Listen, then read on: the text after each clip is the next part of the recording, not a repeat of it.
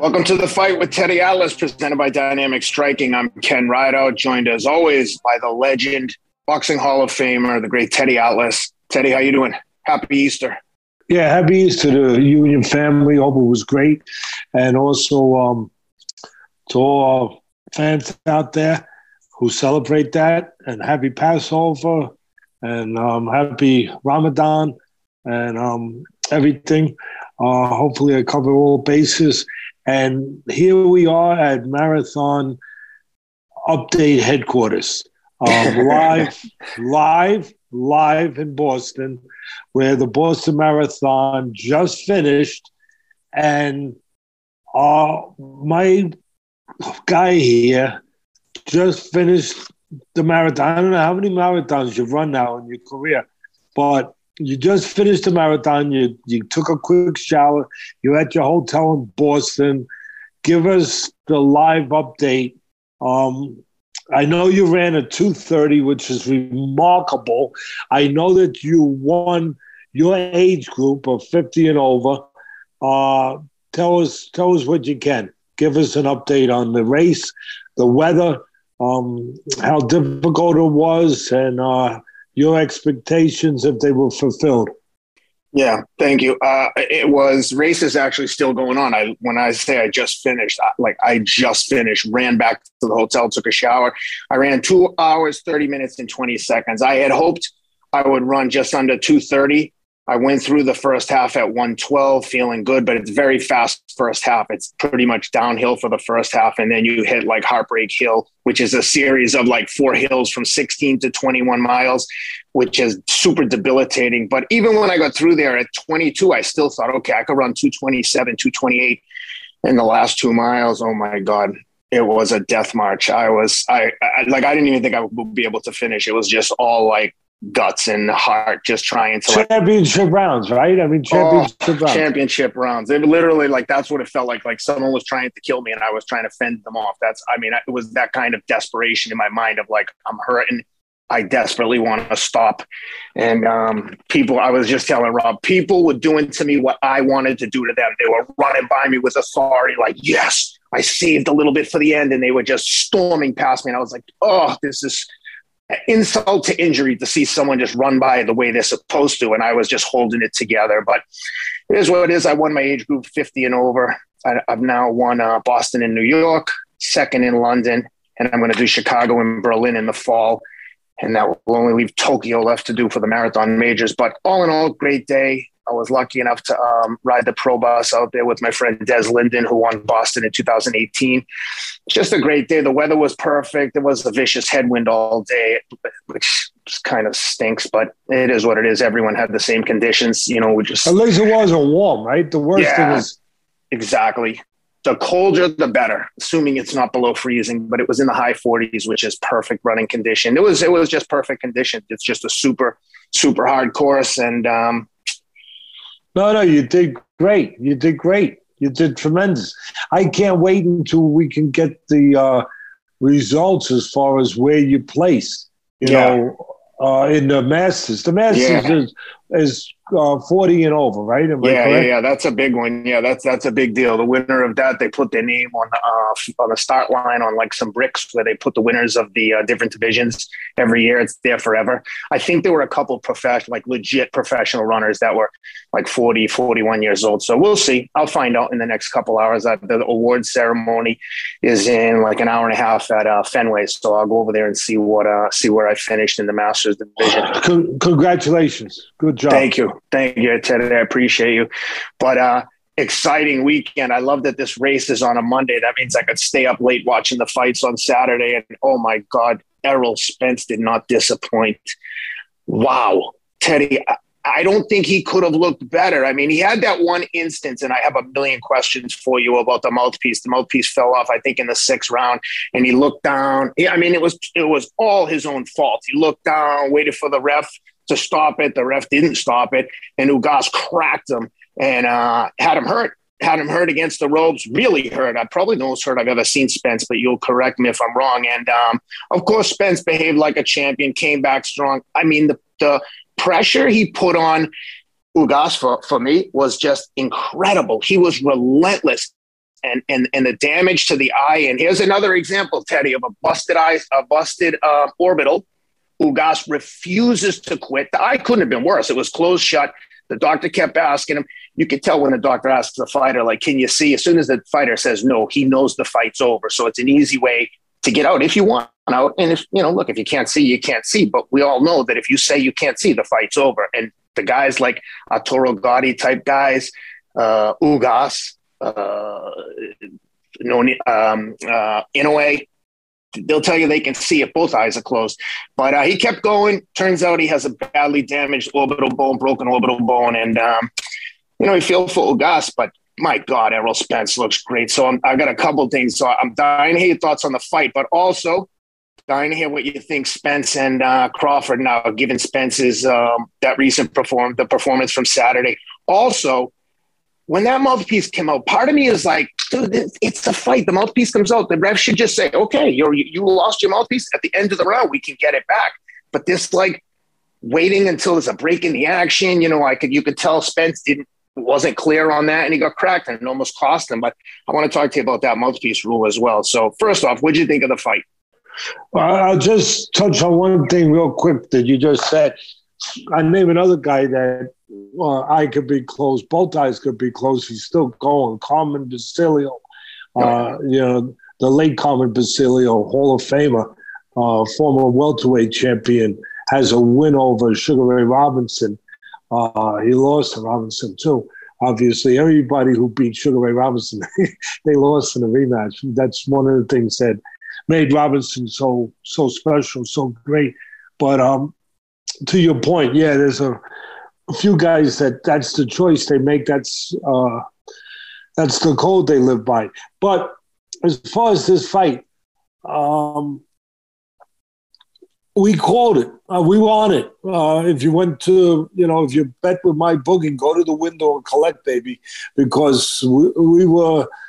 I we don't get them all right, but I remember almost verbatim saying, "Hey, he's a counterpuncher. Styles make fights. You know, Ugas is a counterpuncher. He's not a real busy guy. He got outworked by Pacquiao, but he landed the hard, the southpaw killers, the hard right hands against Pacquiao uh, enough to win that fight. But it was close. I felt that, that fight was close. Uh, again, he got outworked by Pacquiao. And I said it, and I said it emphatically. He is not outworking Spence. I tell you right now, his only chance to win is to knock him out, to hurt him. Actually, that was the words. I said to her, and he did hurt him. Uh, you know, different, different circumstances led to it. But look, it don't matter. At the end of the day, he hurt him. And but I also said that I felt Spence had a good enough chin to survive anything. Uh, if if he got to that place, and he did get to that place, I thought he could survive it. I also thought his defense was good enough that he's not going to get tagged all night long, and I just felt that Spence was he had this style to really counter the counterpunch, and uh, I don't mean counter him literally. I mean to counter that style where you cannot be an effective counterpuncher, Ken, if there's nothing to counter. And when a guy's got a good jab and he uses it, like see, I said this a long time ago before it was as popular to say, where Spencer's not just an aggressive guy. He's he's a well-rounded, fundamentally, technically solid fighter. He was an Olympian. He's not just a seek and destroy missile. He he is a guy that, as I said, is an all-around good boxer. And he uses a jab. That's why Mikey Garcia, I know he was smaller, but he couldn't counterpunch because he doesn't allow, Spence doesn't allow you to counterpunch because when a guy uses a jab at the right range, at the right distance, effectively, you can't counter him. There's nothing to counter. He wants you to reach like Pacquiao did a little bit, you know, uh, and Pacquiao's not as fast as he used to be, so he got caught. But he used to get away with that. Pacquiao used to run red lights and get away because he had spectacular speed. Excuse me. He was like a uh, Ferrari running a red light. No cop was going to catch him. You know what I mean? And Spence uses that jab at the right range to clear the way. And as he's coming with that, you can't count him. There's no space. There's no reaching. You know, there, there's there's no opportunities to sneak in those counters. So I knew if he took that game away from Ugas, he was dead in the water. Game over. Game over. Really, for the most part. Game Over. and this was a one-sided fight. A good one-sided fight. Because the early part was a chess game. Both guys trying to get what they wanted. Ugas trying to get the counters. Spence trying to make sure he don't counter, not get careless, and be the boss. Establish a rhythm. You know, start to start to burn the house down, so to speak. So, but then once we got to the sixth, and we had that, you know, we we had the drama that we had in the fifth, sixth. It, it, became all Spence. He took over. He started taking a he started taking the building apart brick by brick, brick by brick, taking the building apart. And what happened? I mean, there's there's three things basically, or that you have to do to nullify a counterpuncher. Number one, or really basically, well, and in this case, he had to do two or three things. One was use the jab, as I just said. The other is the strength of Ugas, besides his style of counterpunching, is that he's pretty good defensively. How do you dismantle a guy defensively? Go, well, put water in the basement. Go to the body. He flooded out the basement, flooded it out. I mean, uh, you know, so so he he understood very well what the game plan had to be, what he had to do. He, of course, again, being Spence, of what he had to do against this particular fighter and he understood, you know, what he couldn't do. He couldn't get caught with uh, reaching in, getting over anxious. He couldn't get caught with the right hand, the southpaw killer, and he did, but he survived it because he had a good enough chin. And the, in this sixth round, the reason he got caught, and you touched on it, he got hit on the side, the mouthpiece went flying, and he he made a big boo boo. He, he looked, he, he let his focus go. You can't let your focus go in anything that you do at this level. And he did. You know, I mean, it would be like driving a, a Ferrari, a race car in Indianapolis 500, right? You're driving it, Ken, and then all of a sudden uh, a tire goes flying by your, your window. Really. And it could happen. It, it could happen. Uh, that's, that's a real possibility. And you do this, Ken. You can't do that. You can't look at the tire fly. You got to let it fly. You can't look because you're gonna you're gonna crash into the wall. So that's what happened. He looked at the tire flying. He looked at the mouthpiece, and he got caught a good right hand because of it. But I'll tell you something: the commentators missed, Ken. Um, I didn't miss it. I don't know. I, I get lucky sometimes. I went back to make sure. There, about 30 seconds before that tire went flying, before the mouthpiece went flying, I he Ugas had his back to the ropes, facing the ropes, and Spence was on the attack.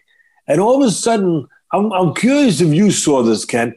He he stumbled back two steps. He just stumbled back, and then he went back at it. He caught himself, and he went back at it. The announcer said nothing, nothing, and and I'm and I'm saying, wait a minute, something something happened there. So I went back, and I watched it. He got caught a right hand. He caught, got caught a short, beautiful right hand by Ugas.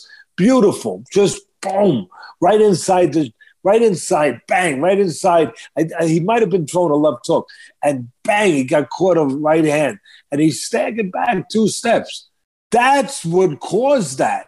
And then 30 seconds later, of course, the mouthpiece goes out, and he, you know, he gets caught that real clean right hand that hurt him. Now, here's another part. I try to touch everything. We we pride ourselves in being the X-ray uh, division of boxing, right?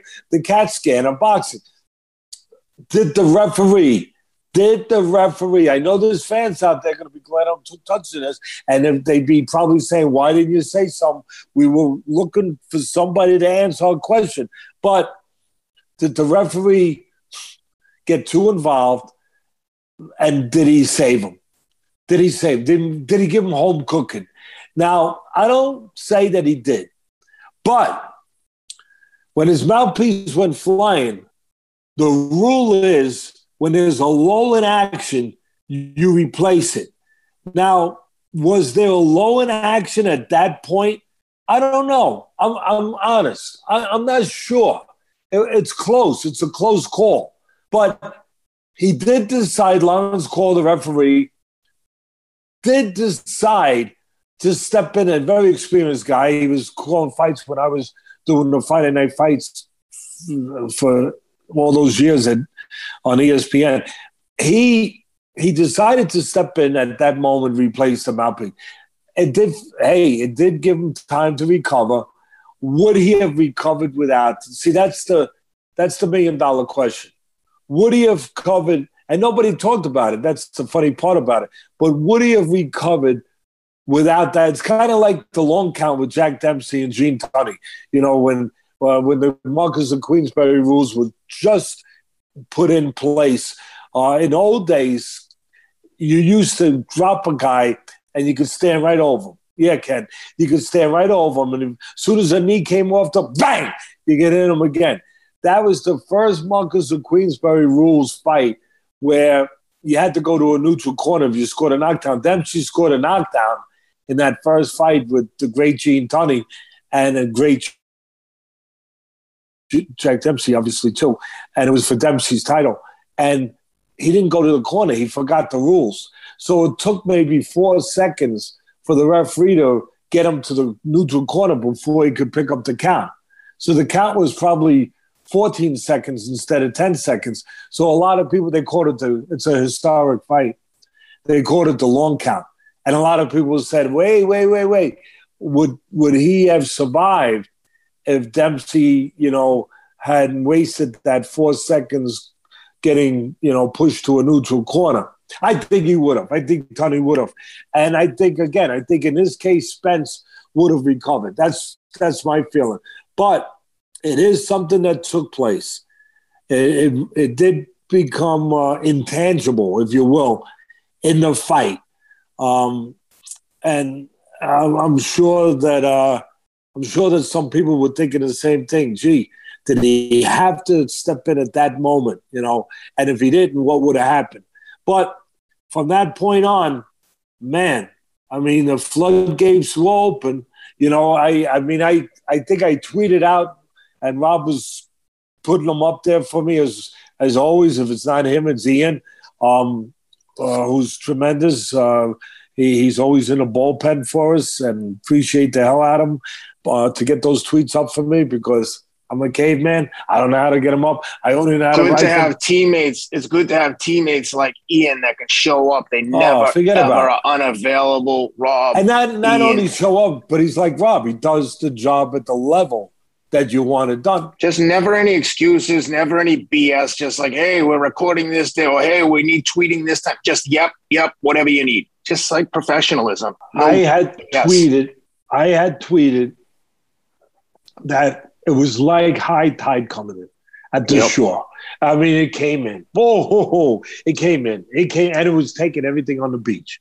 It was taking everything, and and Ugas had built a sandcastle, you know, and and man, sandcastle. Teddy was taking cars from the parking lot. It was that was just uh, oh my yeah, god. But but I always feel sad when I see those kids make the sandcastle, and then all of a sudden the wave just wipes it out and and and he tried to move the sandcastle back. His heart kept him in it. No, it was hard, but but the but the waves kept coming. They kept coming. It got the kids' sandcastle, the parents' chairs, the cooler, the umbrella. Everything was gone. Yeah, the tanning lotion, everything. uh, and so, and boy, I mean, it just he he didn't stop.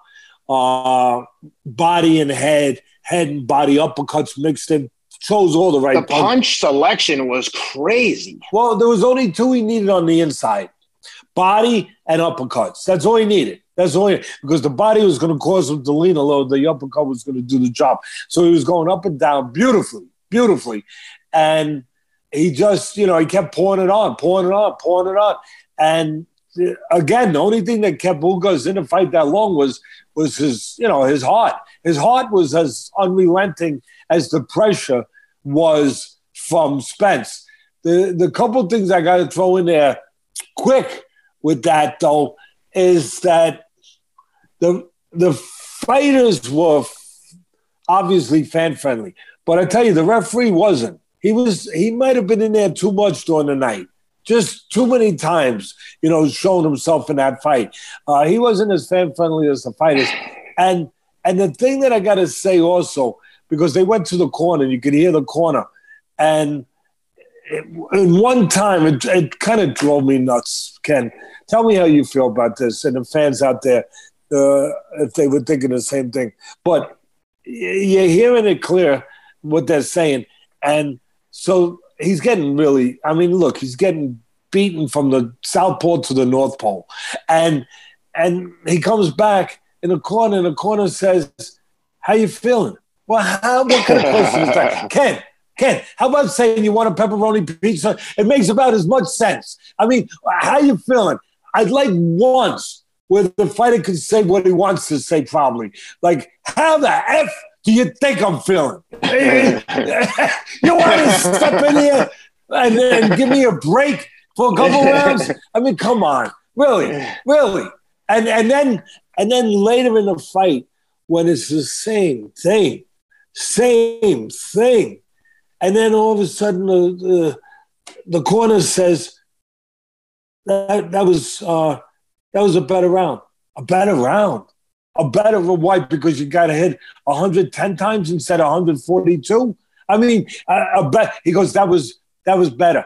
And and then the fighter replied, so unusual. The fighter replied and said, "Why?" Yeah. I mean, it's unbelievable. I, I mean, the, uh, the, commentators, I would have commented on that the fight because that basically told you it was over. I mean, we knew it was maybe over, but that kind of told you when a fighter says, "Why are you telling me that was bad? What did I do?" Like basically, what he's saying is, "What did I do for you to say it was better?" What what what did I do? Not die? I, I, I, I, don't know. I don't know. I just have you ever seen Spence look better? I don't remember seeing him look this. Yeah, good. I've seen him look about as good, but no, with with that level of fighter. Uh, to your question, better? No. Um, he, he looked the way that you want Spence to look uh, a relentless fighting machine uh, that's also technically sound. And, uh, you know, he, he goes to the body, he goes to the head, he, his punches are delivered the right way, his footing is right, his balance is right. You know, like I said, he pays attention to technical detail. Um, I, I'll tell you what I walked away with it is a the only fight we wanted to see, of course, now is him and Crawford, and they seem to both want it. And it reminds me of Hearns Leonard. It does. It reminds yeah. me when when that was the welterweight fight that everybody wanted. It reminds me it's going to be a big fight. It's going to be mm. a really now. It's good I'd that say. it waited. It's good yeah. that it it marinated. It really is because now it's really going to be a big fight. And what became obvious to me, I'd be interested to see what my bookie says, but uh, that Spence will be a good will be the favorite. There's no doubt about that. I feel he'll be the favorite now. And most people, a lot of boxing people, most writers, I think uh, most of the writers, they will they will feel that now offer this, Spence will win based on he's too big, he's too strong, and he's too relentless for the smaller man who's moved up to his third weight class. But so most people will think that, except for one, the guy you're talking to. I figured. And I, will get into that when the fight is made. When the fight is made, and it's you know it's we need to talk about it in that kind of way. Who's going to win and all that stuff, and the possibilities of you know winning and what each guy has to do. I'll get into it then. But I'll tell you right now, I'm not one of the guys that I love Spence. Always have. but I'm not one of the guys who's jumping on. I still feel I know what I know about both guys and about Crawford. Um, and yeah, he looked great. He looked great, Spence. But it does not deter me from my thinking and my opinion that uh, Mr. Crawford is is I, I I I like him and and it'll be a hell of a fight. It'll be a hell of a fight and a hell of a test for both men.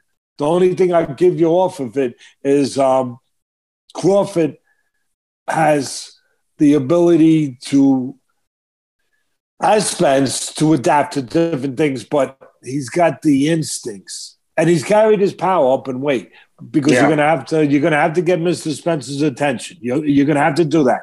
Uh, you're gonna have to ring the doorbell. Yeah, you're gonna have to ring the doorbell. But he's got he he's got the instincts that I haven't seen him too often. Those kind of instincts uh, that Crawford has, and he's a he's a junkyard dog, and oh, Spencer's yeah. too. But That's anyway, true. it'll be a hell of a fight. Yeah, that was all. It was just great. Um, but yeah, everyone's looking forward to that. Let's jump over to the UFC and a rematch of uh, Vicente Luque and Belal Muhammad. I think it was UFC 206. Uh, Luque knocked out uh, Muhammad in the um, first round, if I'm not mistaken. And since then, Belal's been on a seven fight win streak. He had the no contest against Leon Edwards, where he got the really bad eye poke. But other than that, he's been dominant. He won a unanimous decision, handled his business.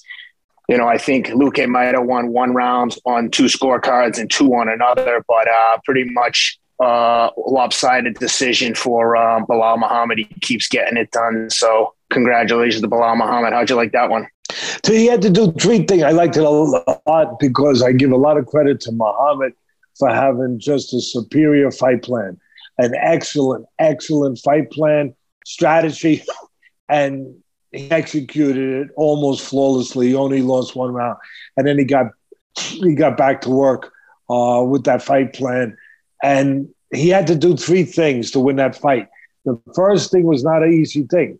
The first thing was not a physical thing uh, so much as it was a mental thing. He had to get rid of the ghost from the from the attic of what you just mentioned. You know, of that first fight. Yeah, it was 2016, a long time ago. I get it, but he got knocked out in one round, and he he had to he had to get those uh, at, he, he had to get those ghosts out of the Belfry, and um, he did, and and the way he was see, it was important to win. I don't say everyone has to win the first round. When you're coming off a knockout loss in a rematch to the guy that you had lost to, yeah, you got to win the first round if you're going to have a chance to win the fight, pretty much, because that helps get the ghost out of the attic. It gets your confidence back, gives you something to build on.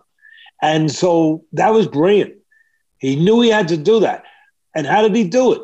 Well, he did it in two ways. First of all, he understands the one place he has an advantage, Muhammad, is on the mat. You know, uh, grappling and you know doing doing his thing on the mat. Uh, but he knew that if that's all he concentrated on, that he would be predictable. And he also knew that there would be times that he would have to at least hold his own, survive, find a way while striking to be able to, at the very least, not get hurt, not not get caught, and be able to manage on his feet while during these periods, during these striking periods. And he found a way to do that. Um, again, he it, it wasn't likely that he would be able to be on the mat for, you know, 25 minutes. So he had to come up with the right strategy during the times that he was going to be striking. And he he he did it and he also had to come up with a way to mix in getting on the mat enough to be able to also grab parts of rounds where he killed time and he was the boss in his environment on the mat. And he, he did it brilliantly. He, he won the first round. got the ghost out of there, and he used his legs to box. He used his legs to keep Luque from getting set to really administer the strikes that he wanted to. Now, there was one round, I think it was the third round, where Luque, with his pressure, because he was really bringing the pressure, Ken, with oh, his pressure and with his accurate strikes, effective, impactful, impactful, where he was feeling them, a couple left hands there.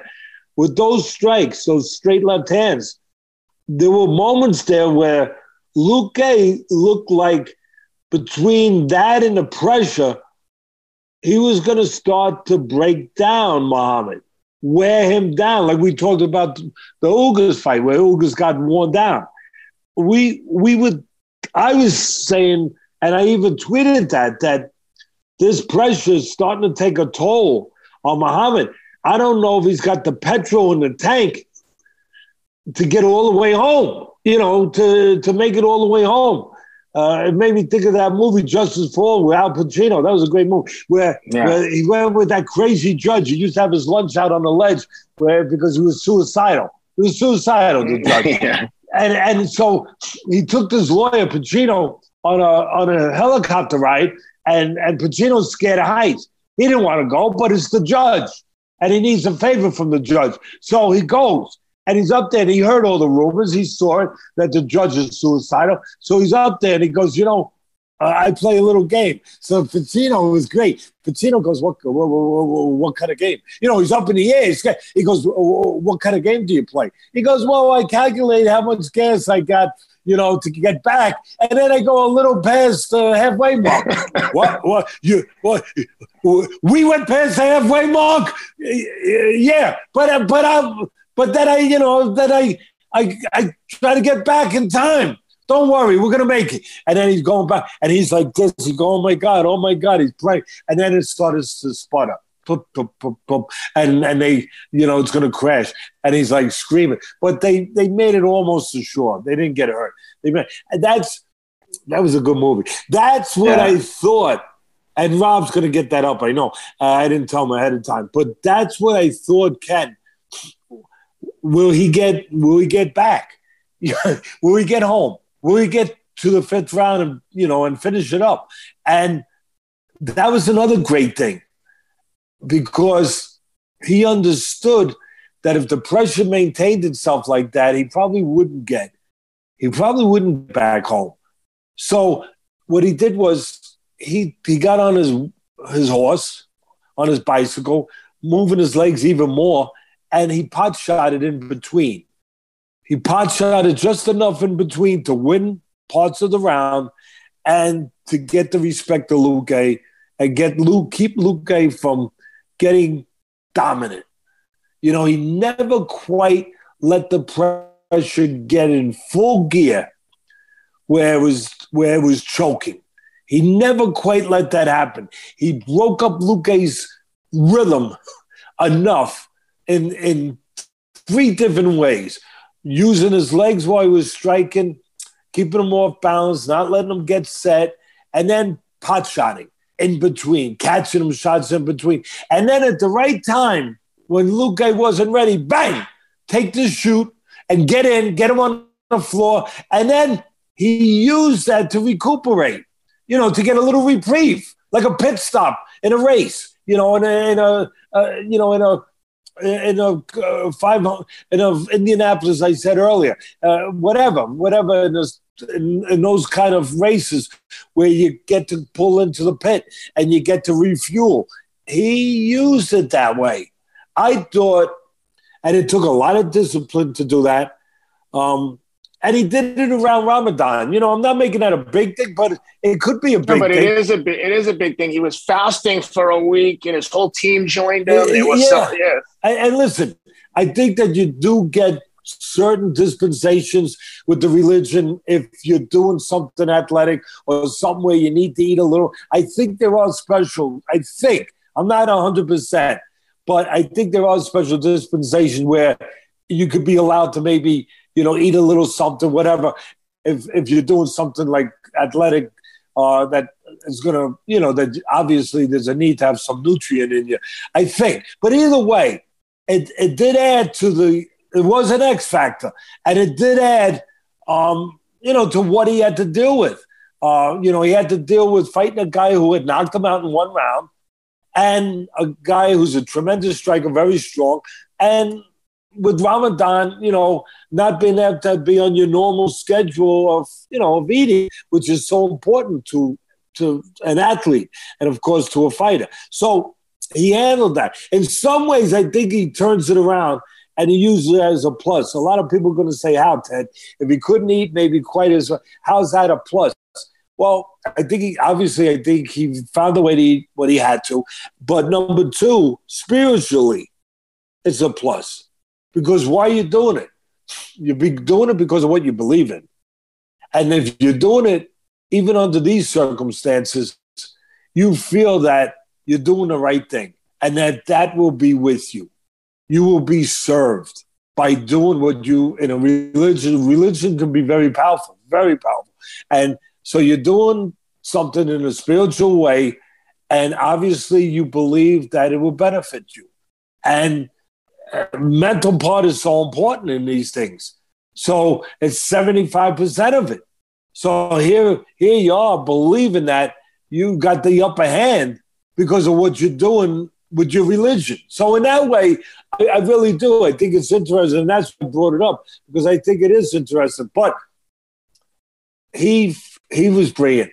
He he executed. He, you got to have a fight plan. He had a fight plan.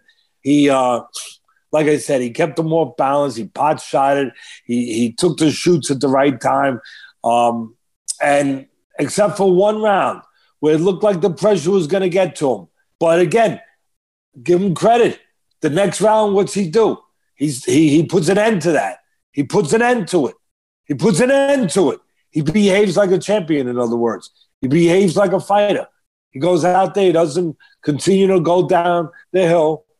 He, he now steadies the ship. And what's he do? He goes out there and he keeps more pounds. He pot shots some more. He gets to shoot when he needs it. He wins. I, I, I felt he won uh, four rounds. The one thing, four out of five rounds. The one thing that I got to say about, I talked about the corner, Ken, in the Ugas fight. I got to talk about it here. I thought that after four rounds, he was down three to one. I really did. I felt pretty strong about that. And it turned out, I think the judges' scores um, backed me up on that. I, I felt that it, he was down three to one. But the corner, he asked the corner, shows you how he's he's looking for something. He was a little desperate. He asked the corner, um, Luque. He said, uh, "Is it it's is it three to one?" And the corner lied to him. I believe they lied to him. They said, "No, it's two two." And I understand why they lied to him because they didn't want to discourage him. But I, I tell you the truth.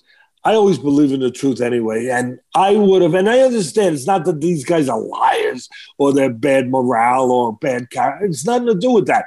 They were, they were doing what they thought was needed to do in the corner when you have to make decisions in the corner sometimes of what you're going to say to a fighter. And they chose to do that for the reasons they did. I would have chose to tell him the truth because he needed to be urgent. He was down, Ken. He there needed to be an urgency. There need to be almost a desperation, but definitely an urgency in his action. And he only had one round left, five minutes left to do it. So I, I tell you, in that same circumstance for me, I'm no smarter than those guys. Those guys are the experts. I get it. I'm not. I'm just saying from that standpoint of being a cornerman, which I've been in that position um, so many times in my life. I, I, not that I'm right all the time, but I would have. I think I would have chose to say, "Hey, no, it's it's three to one, and you better freaking get out there and make something happen. You better freaking get going, babe. Yeah, right now. Well, we we we if we don't get a knockout, we at least need some serious damage right now. right now because you're losing otherwise. So I would have said, hey, no, it's three to one, and you better get freaking moving. You better get on his backside. But uh, tremendous, not the most scintillating fight in the world, I know. Uh, what we usually expect expected UFC, but interesting. An interesting chess match, uh, chess match in a way where one guy, really, one guy was playing chess and the other guy was playing checkers, you know, uh, and and Mr. Muhammad was playing chess, and he had a he had a hell of a chess game. Oh hell yeah! Well, the whole card per usual was exciting for the UFC. Um, one other thing we didn't have on the docket, but I don't know. If, I don't even know if you you had seen it, but uh, Isaac Cruz, uh, Isaac Cruz. Um, oh my God, he put it on Gamboa. Gamboa hopefully doesn't fight again. Did you see that one? Yeah, I did. Ken, Ken, I no, it's okay. Ken, listen, I saw it was sad because how long are they going to let this guy go? Because he's a game guy. He was a gold medalist in the Olympics from the national Cuban team, which was the best team in the, in the world in the amateurs. And he was a world champion featherweight. Uh, I don't know if he won it at junior lightweight too.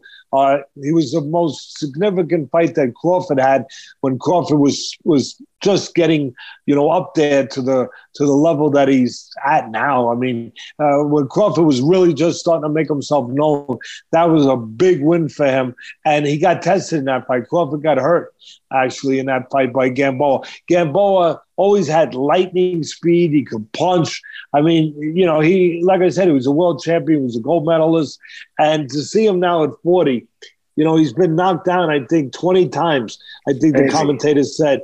Um, you know, uh, I, he, amazing heart, amazing resiliency, recuperative power, amazing. Even when he got hurt at the end, which I'm glad they stopped it. Even he he he in between the time that he was like looked like he was out to the time the referee got to him, he recuperated. It was it was it was extraordinary. But listen, uh, he's 40. He's taken these kind of punches uh, for a long time now.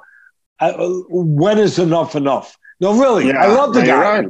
But when is enough? When do you say? When does someone say, "Hey, no more"? I mean, really, when when he don't when he don't get up. Uh, yeah, but that's indicative of boxing. Like whoever's controlling him is probably like, "Hey, one more payday. What the hell? Let's keep going until he's like so compromised he can't do anything else for work for the rest of his life." But nevertheless, I saw it after the fight. Uh, Ryan Garcia's calling Isaac Cruz out, so that would be an interesting fight. What do you think of uh, Garcia versus Cruz? I, I, it's a good style fight for Garcia. It's an interesting fight. It's a fun fight to to to visualize in my mind that I would like to watch because me too. Style wise, Ryan Garcia has the right style. He can stand on the outside. He's got long arms. Much obviously he's taller and longer than Cruz, who's kind of short. Um, but Cruz, give him credit. He dips, he slips, uh, he, he sets up his punches, but they're wide. And yep. and you know, Garcia is more of a laser point puncher. You know, oh, yeah. he, he he really is, and for the most part. And um, you know, he's a guy. He, he's a guy that is a real good sharpshooter, and and he likes to catch you coming in. That's that's what he prefers, Garcia. That's his mentality, and his style fits that mentality. Uh, his skill sets uh, fit that mentality. Where he, if he's got his druthers, he stands on the outside, bop, bop, bop. He sharpshoots you coming in, keeps keeps the range, keeps the distance, makes you pay for real estate. You know, has a chance with that good kind of left hook yeah, to get it in between one of those wide shots. Really, has a good chance to do that. Even a straight right hand in between one of the wide left hooks. So I see Garcia wanting to take that fight. I can see why the style makes sense for him to take it. I'd still like to see it because um, this Cruz is a gutsy guy. He's just coming into his own. You know, what really made him was uh, losing to Gervonta Davis in a very competitive way, much more competitive than anybody thought the fight was going to be. And um, so uh, he's he's he's hot right now, Cruz. Uh, he's fan friendly. Uh, the network obviously likes him, uh, and uh, I'm sure that fight probably could be made. I would think, and it, it would be fun to watch because I give the edge to Garcia, but I also would find it interesting if Cruz with his heart and he seems to have a good chin. You know, if he could get in there, back up Garcia, get past that jab of Garcia's, you know, get past some of the danger uh, at uh, at the front front steps. And if he could get into those back steps, you know, uh, get past some of the danger at the front door and get into the into the you know get in past that front door. Uh, I think that it could be interesting with those wide shots he throws with power and he throws with bad intentions, um, where maybe he can catch Garcia backing up, uh, and and really, then it would be then it would be fun to watch. Then it would be fun to watch. So yeah, I wouldn't, I, I wouldn't mind, I wouldn't mind seeing that. Yeah, a um, couple of other topics before we sign off. Um, you know, we had Jake Paul on. For anyone who hasn't seen that interview, go back and watch it. Posted last week. Uh, super fun interview. Whether you like him or hate him, I think you'll find it interesting. Like uh, l- like Muhammad Ali, you can love him, you can hate him, but everyone shows up to watch and everyone's interested in him. But um, he mentioned on our show that one of his candidates or one of the potential fights he's thinking about having is Michael Bisping. Now, Bisping is missing an eye. I mean, like I'm, I'm not trying to be funny. He has he's he has one like he's blind in an eye and he has a in a prosthetic eye. And I love Michael Bisping. Actually, we'd love to have him on the show too to address. But how could that on. fight be? How could that fight be approved by any commission? Well, I think Bisping was saying, "Let's do it on an Indian reservation." Bisping is a yeah, he's a warrior. He's he's a savage. He's savage. The problem is, I think the problem for Bisping is if he really wants that fight, is he did a good job of faking his way through and bullshitting the doctors when he was getting scanned and getting tested. And he, he has said that. He's like, look, I, I did everything I could to pass those tests, even though I couldn't see. And he wrote, he just did a documentary about it. Well, there was a particular fight, though. There was a particular junction in his career where he wasn't blind up to that junction, up to a fight where he got injured. Um, if my memory serves me correct, he got injured in a particular fight. He got a detached retina, um, yep. and then uh, he got it. I believe he got it taken care of, and then he fought again, and then in a maybe it was his last fight of his career. I'm not sure, but then later in his career, obviously he, he got injured again. Uh, I, I think it was. I don't know if it was the same eye. I, I believe it was. Yeah, I guess it was. And um, so he got injured again. So it's he didn't have it his whole career, I guess, to the point that I'm trying to make. But look, he's a warrior. Uh, it makes me think if you really go back in the history of the sport, one of the greatest, not UFC, but boxing, Harry Greb, Ken, one of my favorite fighters, middleweight, the Pittsburgh Windmill. I mean, it just never stopped throwing punches. What a savage! You talk about savage, yeah. Bisping could be his cousin. They they they're, they're cousin savages. I mean, in one in boxing, one in UFC, where uh, Harry Greb, uh, not, he, he never stopped. He never stopped. And he fought, we don't know how many fights, but he had about 300 fights, Ken. And we think the historians believe that he fought maybe 100 of them with one eye. And you got to remember, back in those days, uh, detached retina was a big difference than it is today. You know what I mean? Where you could go in there with laser surgery. I mean, we're talking about the 20s. We're, yeah. we're talking about the 30s, what 20s, 30s, 20s, I guess, where you didn't go in there with laser surgery. You know what I mean?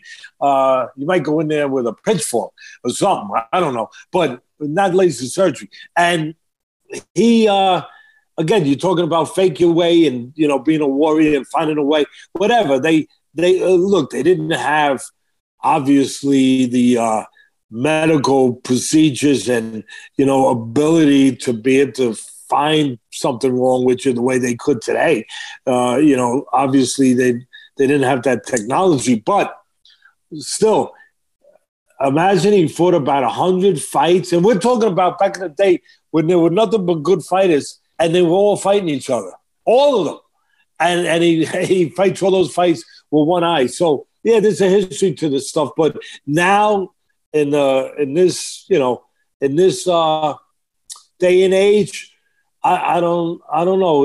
Even on an Indian reservation, uh, where obviously they they they can they are governed by themselves, so they don't have to adhere uh, to the rules that are out there to everyone else necessarily. I get it, but um, I don't know. I don't know if that could happen. But I know Bisping has is the kind of guy that be game for it. That's you know he, he, would be game for. It. He he's like uh, Carmen Basilio. After Carmen Basilio fought Robinson in a rematch, he beat him the first time. He fought Robinson in a rematch, Ken, and he had a he looked like the Cyclops. His eye was like it was even worse than Ugas's. I mean, it was forget about. It. And he, he obviously couldn't see. And back then, it was the biggest sport in the country, bigger than baseball. So all the writers are there. And so as soon as the fight's over, they said, "Carmen, Carmen," and they're giving him a little, you know, a little bit of a chance, have a little uh, excuse, whatever you want to call it, you know, explanation for losing a fight. He said, they said, Carmen, you, you only have one eye. Uh, if you had two eyes, would you have won the fight? Uh, is, it because you only had one eye? And he goes, no. He goes, uh, the other eye was working fine. he, he, he goes, that was no problem. He goes, but, but one eye was closed. You couldn't see.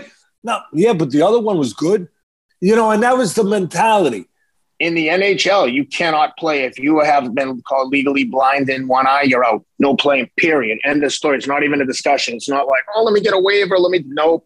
No I'm just eye, talking about the attitude of. Yeah. No. Yeah. Yeah. No. I know what you mean. Bisping has that same attitude. Like, no, I get it.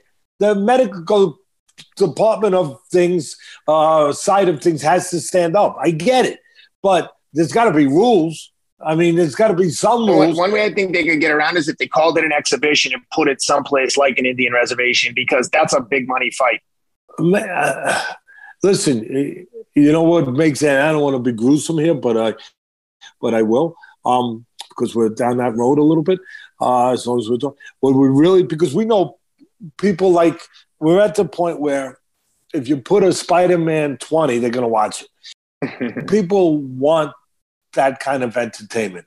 The, the, they want to see monster movies. They want their, their minds to be able to go out there to the greatest peaks of uh, imagination possible. They want to soar to, to places where, you know, crazy places.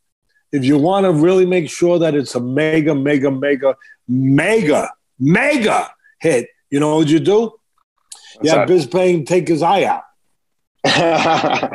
no, I'm just saying. Well, I think no, as long as we're in this conversation, as long as we're here in, uh, in this room of conversation, right? Because either way, we, we understand he's only got this special man that he is. And by the way, they just did a special documentary on him. It's it, it's incredible from everything I've heard. I haven't seen it, but everything I've heard, Ken, it's incredible. Uh, quite a man, quite a man. But if you ever did that, and you you know and you took the eye out and you you had him go in there boy oh boy i mean uh, uh there'd be standing room only i don't know that there'd be any standing room you uh, you couldn't get a big enough place I saw that documentary and it's incredible. Michael Bisping has an incredible story. I also read his book. I mean, what a I mean, he's had a he's had a wild life, like really wild life. And I know some crazy people, but man, Michael Bisping has been through a lot. And uh, big fan of Bisping. Um, one other thing, uh, well, before I before we get into the, um, I want to quickly discuss the Fury um, Dillian Whyte fight. But before I do, I just want to give a shout out to our number one sponsor, Athletic Greens.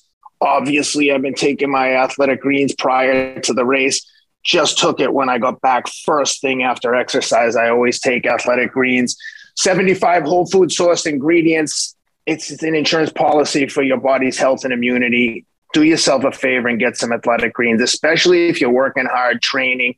Even if you're not training, if you're just working hard, staying out late, hopefully not drinking too much, but if you are, you need to make sure you're getting the right vitamins, minerals, nutrients, et cetera, et cetera. Athletic Greens has you covered. Like I said, consider it insurance policy if you're not doing the right things. And if you are doing the right things, it can't hurt to add that insurance level.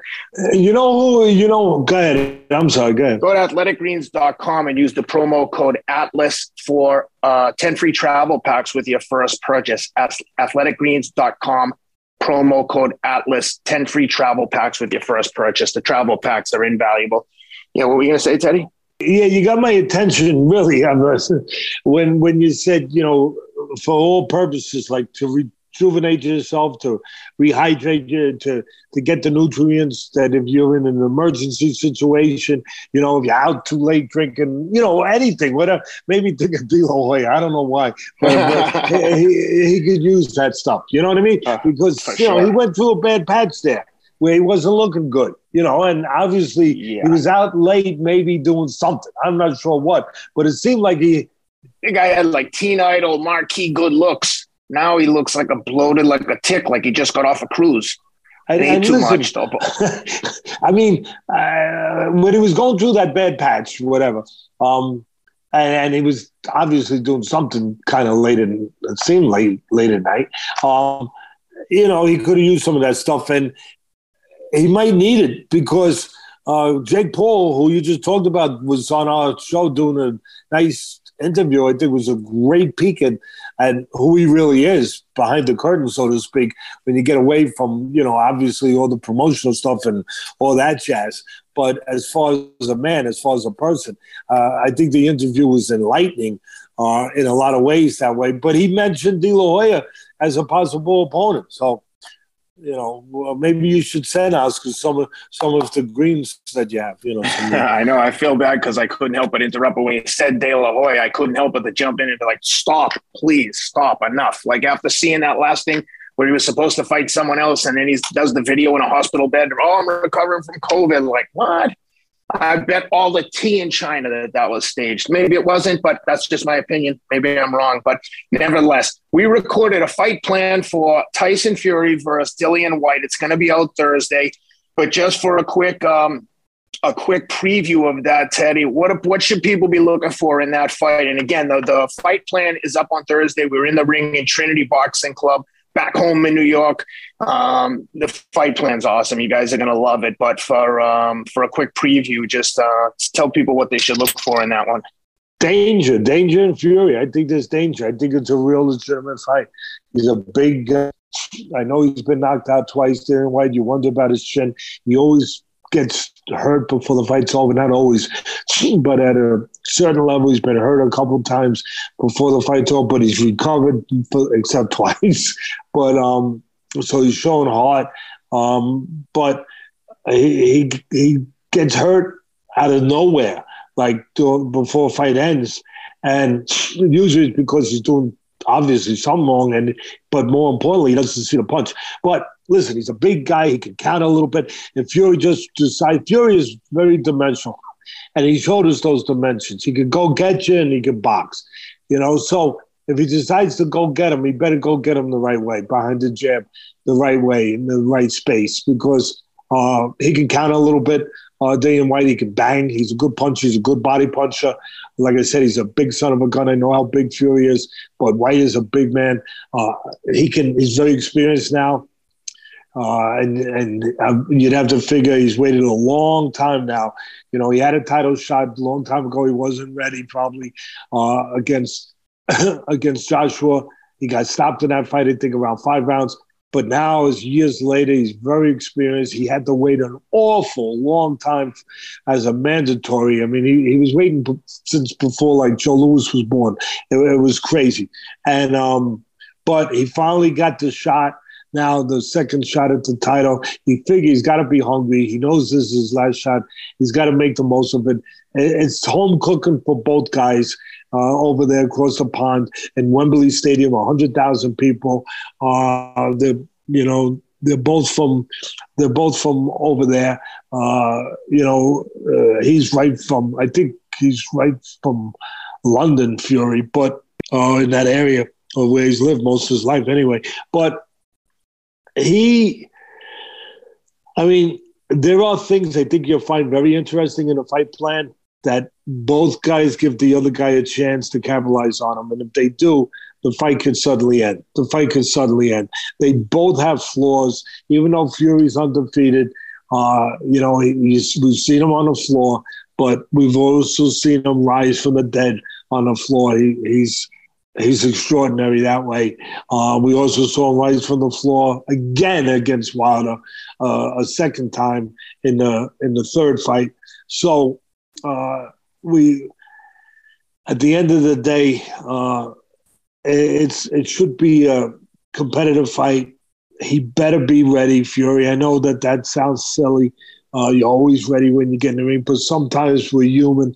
Sometimes you overlook a guy, especially when you're on a streak of winning like Fury is. He better not overlook this guy Whyte. Uh, it, it it would be a huge. Hey, you overlook anyone, it's a huge mistake potentially, but it would be a huge mistake if he overlooked him. Like I said, I think the fight plan shows you some things that each guy can do to win the fight.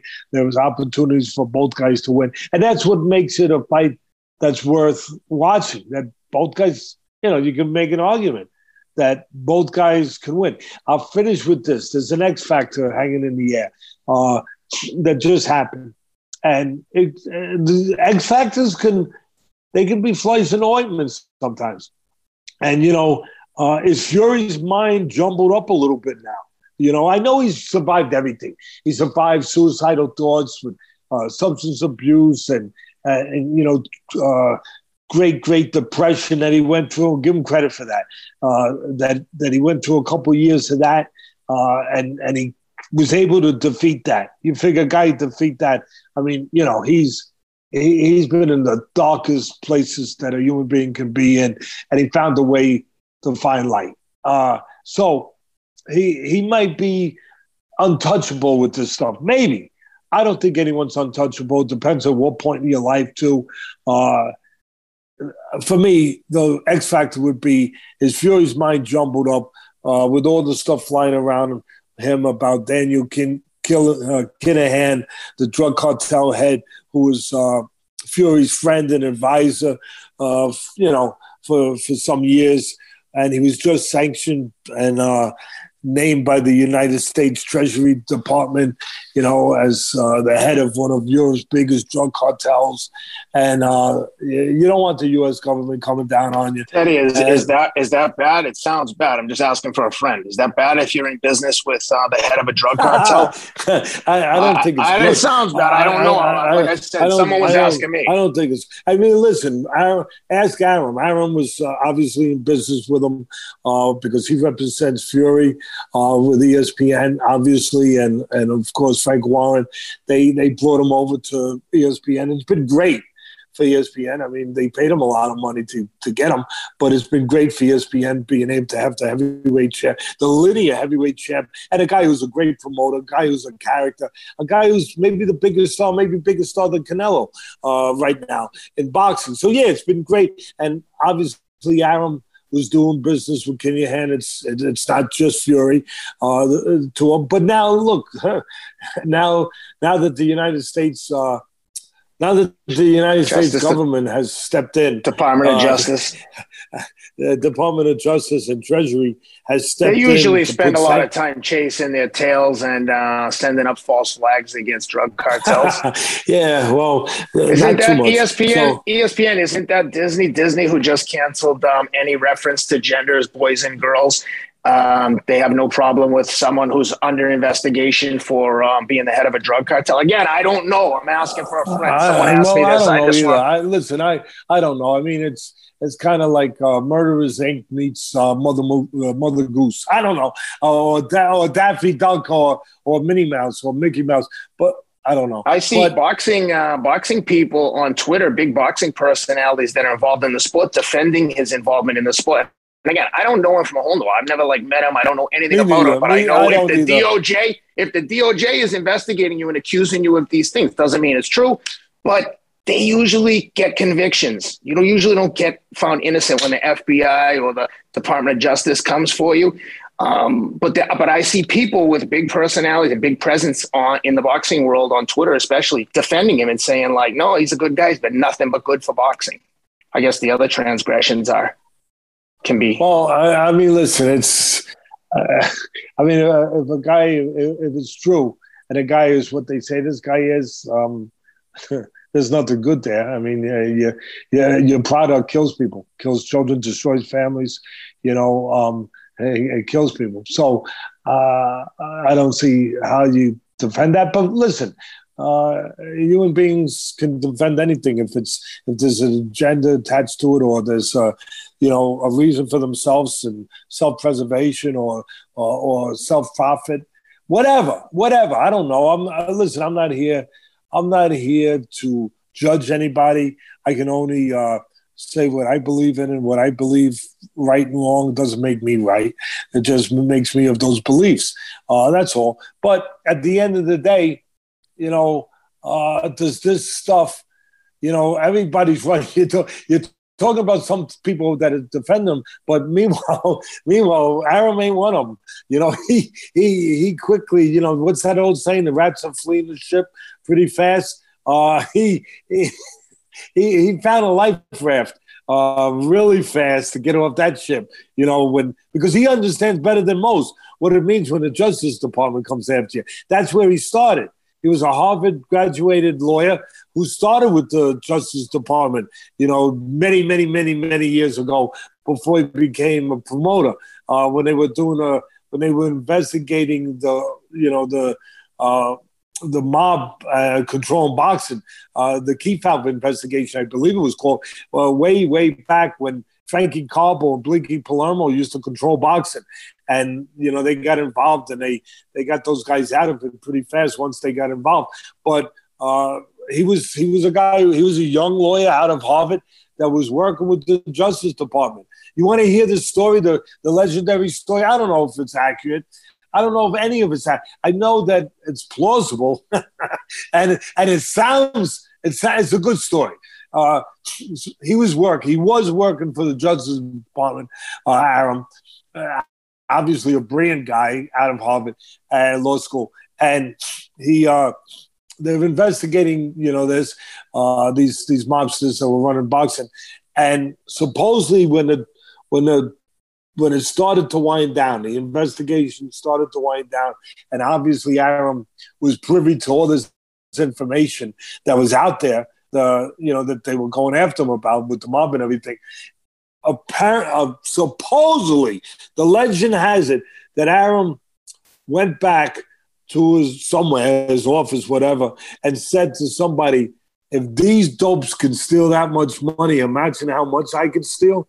And, and, the next and the next day, he he put in for his promotional license, and he said, and he handed his letter of resignation to the Justice Department. I don't know. I don't, Ken.